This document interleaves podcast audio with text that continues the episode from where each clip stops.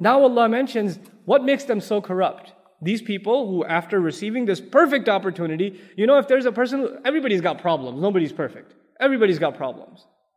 But if, if they were the, if they had the opportunity to hear a powerful message from a reliable source, even a bad person who does a lot of bad things, even they would kind of be inclined towards it.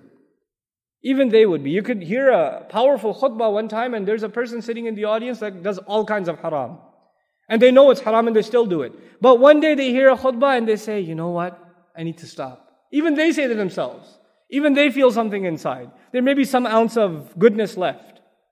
Now think about this. Allah is mentioning people here that have no ounce of goodness left. And then Allah explains a proof of how is it that these people are inherently corrupt. He says, أَوَكُلَّمَا عَاهَدُوا عَهْدًا Every time they came forward and made a really strong promise, a covenant, an agreement, they came forward with their word. And you know, by the way, in Arab tradition, your word is everything.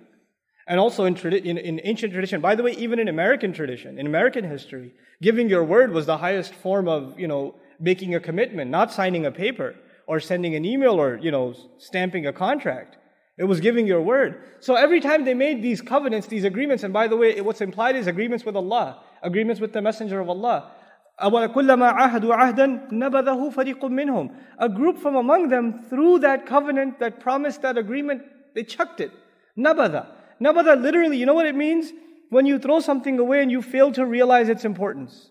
You, you know, it's something that you should realize it's something that you need to pay attention to, it's important, but they didn't. They didn't realize it's something that you have to really look at carefully. They casually knew what it was and they threw it off. What is it that they threw off? The promise made with Allah. بَلْ أَكْثَرُهُمْ لَا يُؤْمِنُونَ Rather, most of them, they don't believe to begin with. What to talk about corruption and justice? They have no ounce of faith inside them. You know, this verdict, la yu'minun, is not coming from you or me, it's coming from Allah. They have no iman. They don't believe. That's not a small thing. That's, you know, la yuslimun and la yu'minun are different. Right? They, they don't accept Islam, that's something else. They don't believe.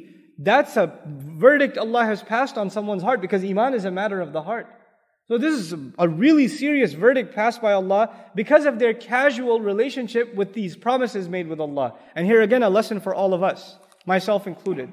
When we accept this kalima, when we say, Ashhadu an la ilaha illallah, wa ashhadu anna Muhammadan abduhu wa rasuluhu, this statement, sallallahu alayhi wasallam, this statement is a promise. This statement really is a promise.